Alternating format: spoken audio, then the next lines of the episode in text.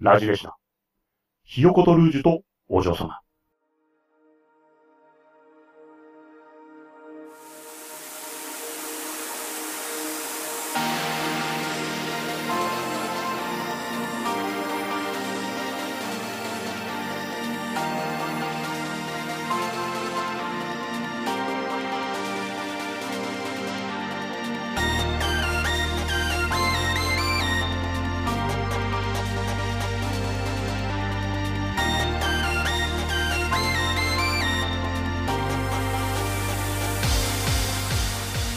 この番組はテーブルトーク RPG のためのラジオで聞くシナリオ素材です。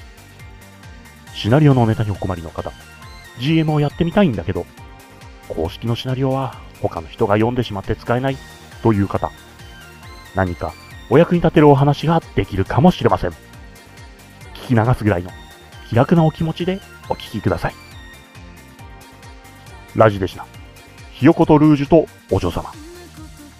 メインパーソナリティは私、丹川幸喜がお送りいたします。